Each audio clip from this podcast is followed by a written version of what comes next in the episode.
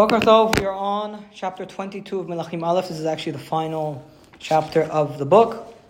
The, the, the division of Melachim into Melachim 1 and Melachim 2 is not a Jewish thing. So you'll see, like in the book, there really isn't going to, I mean, there shouldn't be. In my book, there's practically no indication that we're starting a new book. It just goes into the next one. Okay, so that's why the Jewish books do that. They don't, the chapters were not uh, Jewish invention. So so your book actually makes a cleaner, cleaner, cleaner division.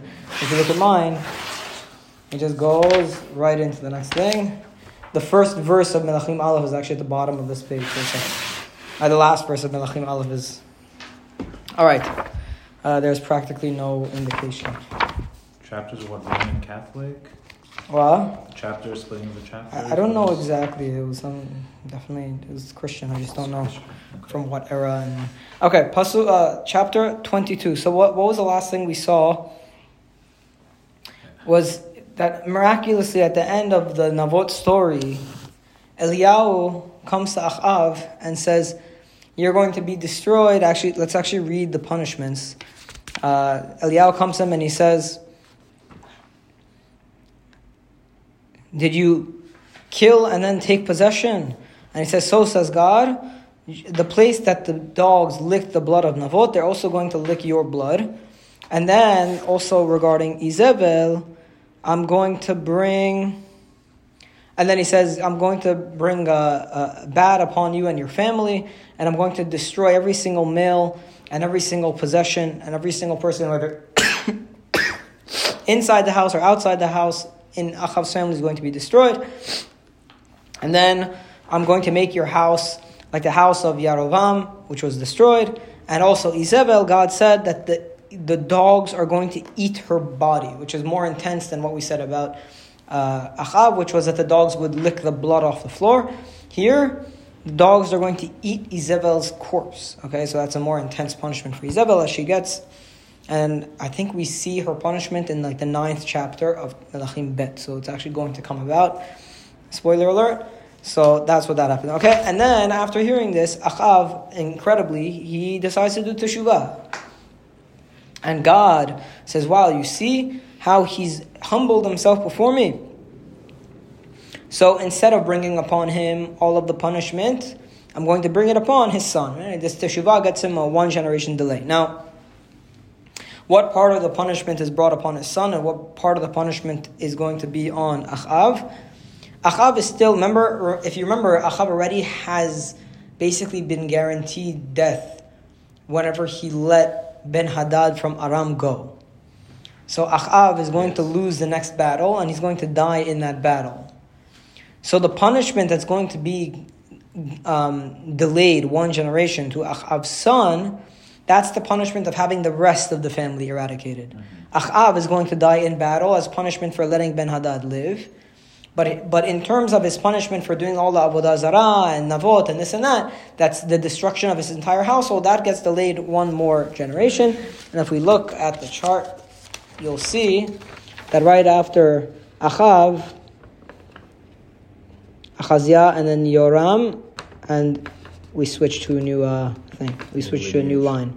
Okay, so know, we're gonna we're gonna see why there is, you know, what Achaziah and Yehoram had uh, thing, what what their stories were. But you see very quickly after Achav, we have a new line.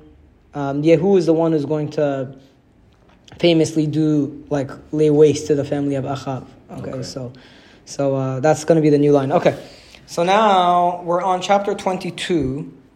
And we're going to now get back to the story of Aram and Ben Hadad and Achav. Okay, because last we left that story of Aram and Ben Hadad and Achav. They had basically made a treaty. Achav said, "Oh, he's my brother." He lets him go. Achav asks, or he gets back cities that were taken by Aram in the north and he gets to have like his own marketplace in Damascus, which is good for Jewish business. Okay, now we're going back to that story. By shalosh shanim and milchama ben Aram and Israel, They dwelled for three years.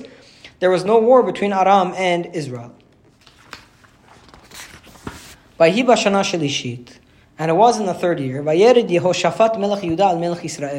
Yehoshaphat, who's the king of Yehuda, who is the son of Asa. Asa we know. Asa was the one who was a very good king. He eradicated all of like the um, the Avodah Zarah in Yehuda. And the only thing Asa didn't succeed in doing was to get rid of the Bamot. That's what we know about him. We also know Asa because he was the one who got Basha, the evil king of the north, off of interrupting, uh, off of blocking people from going to the Beit HaMikdash, if you remember that story. Okay, so Asa, remember, was a good king. Now we meet Yehoshaphat. Yehoshaphat, king of Yehuda, comes to king of Israel. Now, the interesting thing we're we're going to see about Yehoshaphat is that he's very intent on unifying Am Israel and treating Israel and Yehuda as one country. Okay, and that's going to be a beautiful thing. I mean, that he is the line of David Amelech, which is that's like in their DNA. It's in the DNA of David to always seek unity. So that's going to be one of the characteristics of Yehoshaphat in the story. פסוק ג' ויאמר מלך ישראל אל עבדיו הידעתם כי לנו רמות גלעד ואנחנו מחשים לקחת אותה מיד מלך ארם. So the king of Israel, Achav, says to his servants, don't you know that Ramot Gilad belongs to us? And we have hesitated, or we have, I don't know how they translated it there, but we have, we have been lax in taking it from the king of Aram.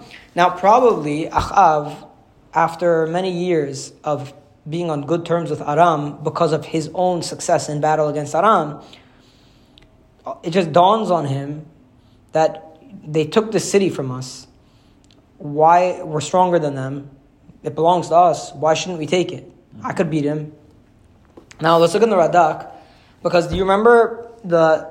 This could be misunderstood, because some of the commentaries they say that what's Ramot Gilad? Ramot Gilad is one of the cities that they, they say, the, the commentaries say, some commentaries say, that Ramot Gilad is one of the cities that Aram promised Israel back. Okay. And then what Achab is complaining about here is that they didn't keep their side of the treaty. He never got it back. Now that's not what the Radak says. I want to read the Radak's interpretation of events because it, honestly it shows how detail oriented Radak is in his commentary. Okay? Kilanu Ramot Gilad. Kilanu Aita, כמו שכתוב את רמות בגלעד לגדי. Ramot Gilad belongs to Am Israel because it's written in the Torah that belongs to the people of God. ואמרו בדרש, למה נקרא שם רמות גלעד? Okay, let's not get. ויש לשאול, you have a question here. ולא אמר בן הדד לאחיו, הערים אשר לקח אבי מת אביך, אשיב לך. Didn't Aram already tell Achav that I'm going to give you back all of your cities? So what happened that Ramot Gilad was forgotten? ואם תאמר לא קיים לו דברו, and if you say that maybe Aram just didn't keep their side of the bargain, of the treaty, ולא שלום היה ביניהם שלוש שנים. Now it doesn't make any sense, because it says they had peace for three years at the beginning of the story. So if they had peace for three years, then it wouldn't have made sense because if Aram withheld immediately after they made their treaty, if he withheld all 20 cities that he promised them back, then Achav would have gone straight to war with him. Uh, you know, he has, he has him where he wants him. But the fact that Achav waited three years means he must have received those 20 cities. Okay? ולא שלום היה ביניהם שלוש שנים, ולמה לא עשה מלחמה זו כשלא, כשלא השיב לו הערים? Why didn't he do this war three years ago? ועוד, למה אמר אחאב על רמות גלעד יותר משאר הערים? And why is Achav focusing only on Ramot Gilad if there are 20 other cities that haven't been returned? you see how Radak proves that it's probably not one of the cities that was part of that treaty? You know, why would you focus on this one when there are 19 others? So you have to say that Ramot Gilad was not one of the cities that Aram took from Achav, from Omri's father of Achav. כי קודם לכן לקחה. This was, this was something that Aram had taken from Israel well before that ever happened. והוא אמר לו, הערים אשר לקח אבי מת אביך אשיב, ואחאב לא נתן דעתו, אז ישוב ממנו רמות גלעד. And Achav simply wasn't, didn't think to ask also for the city that was like well in their history. And then three years go by, and he realizes that he's, you know, he's strong, and he has a good army, and they're in peace. And he's like, "Why are we in peace with this group? They still have another city that we never asked for before." You know, and, and it was just Achav's fault for maybe being too eager to strike a deal that he didn't like, you know, be patient and think about, wait, what else could we get out of them? Could we get all the cities that, they, that they've taken from us? So that's kind of an interpretation of events here. So Achav asked the servants, don't you realize that Ramot Gilad belongs to us? Why are we not taking it? Pasuk Dalet, Vayomer al Yehoshaphat, Hatelech iti la bilchama Ramot Gilad. So then Achab turns to Yehoshaphat and he says, Will you go with me to Ramot Gilad to, to um, fight for Ramot Gilad? Vayomer Yehoshaphat el Israel. Yehoshaphat says to the king of Israel, Kamoni kamocha, like, like you, like me. Ke ami, ke amecha. your nation's my nation. Kesusai kesusecha, your horses are like my horses, or my horses are like your, horses. Um, treat my army as your army. We are united. We're brothers. So on. Pasuk. Vayomer Yehoshaphat el Melech Israel. Derosh na chayom et devar Adonai. So Yehoshaphat, the religious Judah king, turns to Achav and he tells him probably something that Achav may not have wanted to do. And he says, okay, before we even go to war though, I mean, I'm, I'm happy to be your partner, but we need to ask God. We need to ask Adonai. Chayom et devar Adonai. So then Achav, this is the most fascinating part. So then Achav gathers all of the Nevi'im.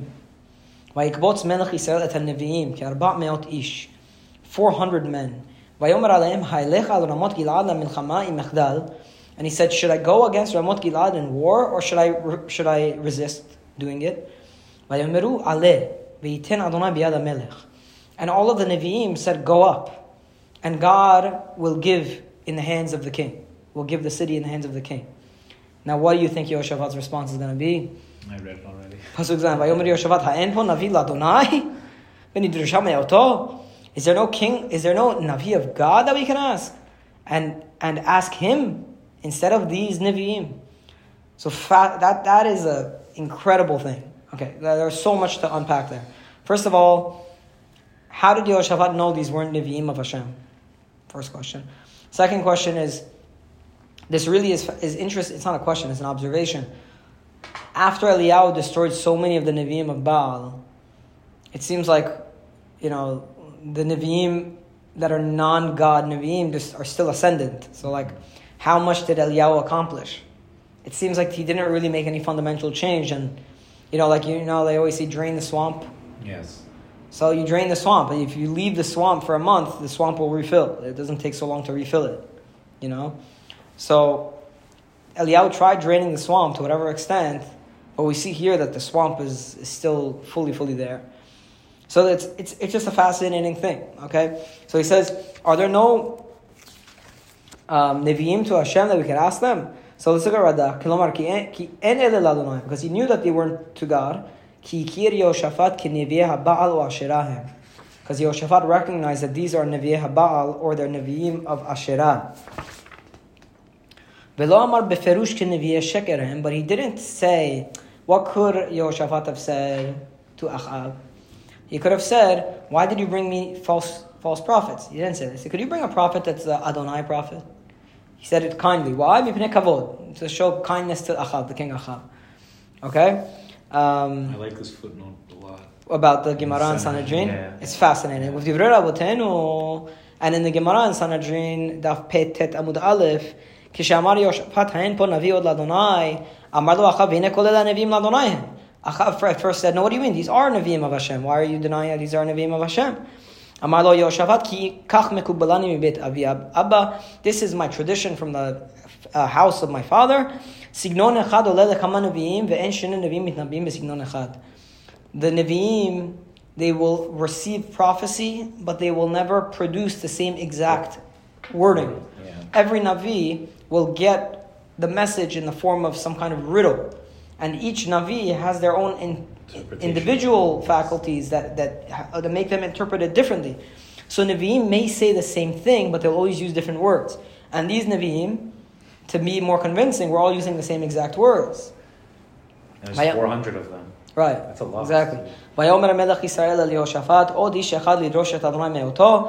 So, Achav says to Yehoshaphat, yeah, there's one more Navi that belongs to God. We could ask him, "Ani sinati," but I hate him. Ki lo yitnabe alai tov ki imra.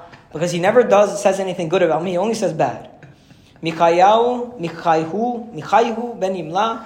He is Michaihu ben Imla. ויאמר יהושפט al yomar המלך כן. And Yehoshaphat says, don't say, don't speak like that.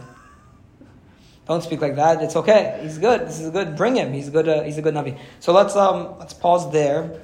It's Mikhail, fascinating they how say, honest he is. Yeah, the like, Rashi hey, here says one, but I don't like what he says. By the way, I think we met Mikhail before. We have Kaf Membet.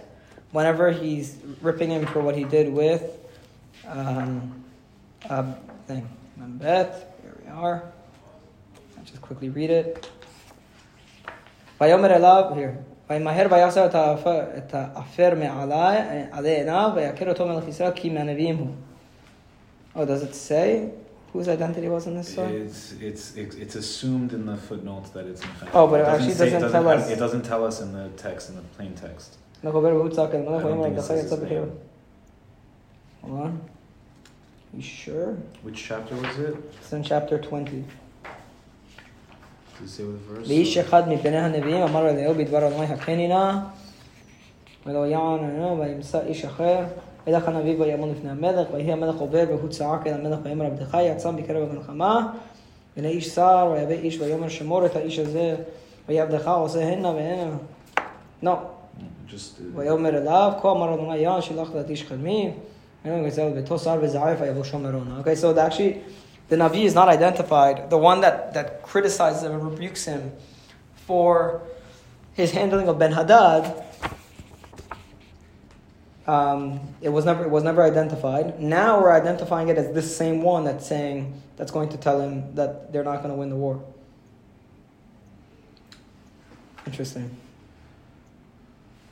Okay, we'll continue Bezra Hashem Pasuk Tet on Tuesday. Bezra Hashem Baruch Adonai L'Olam. Amen ve'amen.